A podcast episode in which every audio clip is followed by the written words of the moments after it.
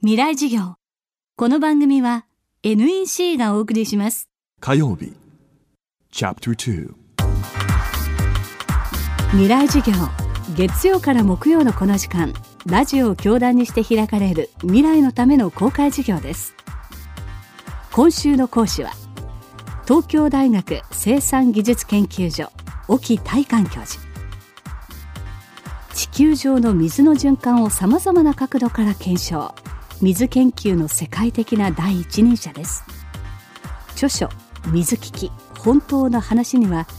水に関する私たちの思い込みを正す最先端の水知識が詰まっています。その一つが外資による水源林の購入です。未来授業2時間目テーマは日本の水源林をめぐる問題。えー日本の森林を外国の資本が買ったんではないかと思われる事例が、えー過去5、6年でだいたい1000ヘクタールぐらいあります。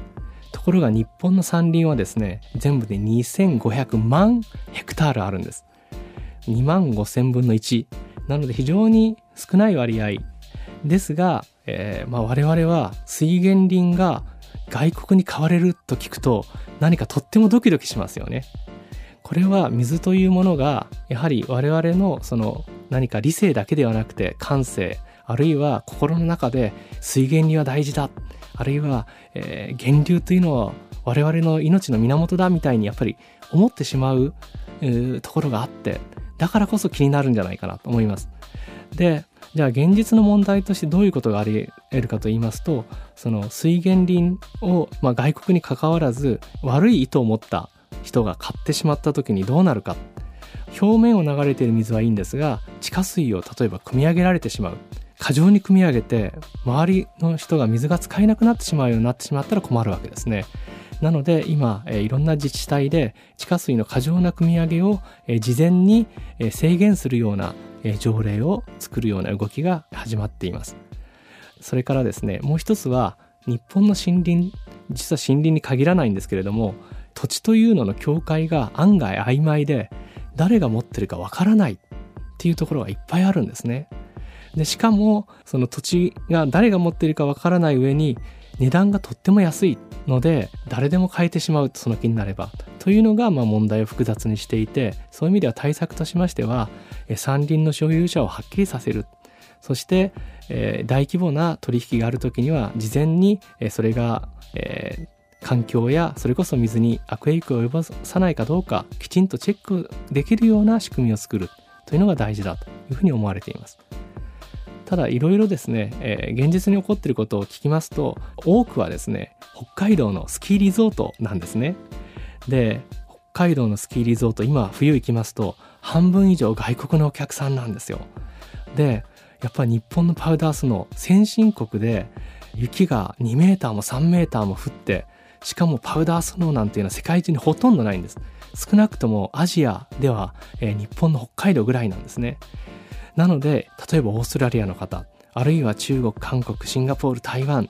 皆さん北海道に来てもう本当に喜んじゃうんですね。なのでどんどんまだスキー実は北海道流行ってます。そういうのを見るとあここに土地買えばえー、と別荘地で上がるかなと思いますよね。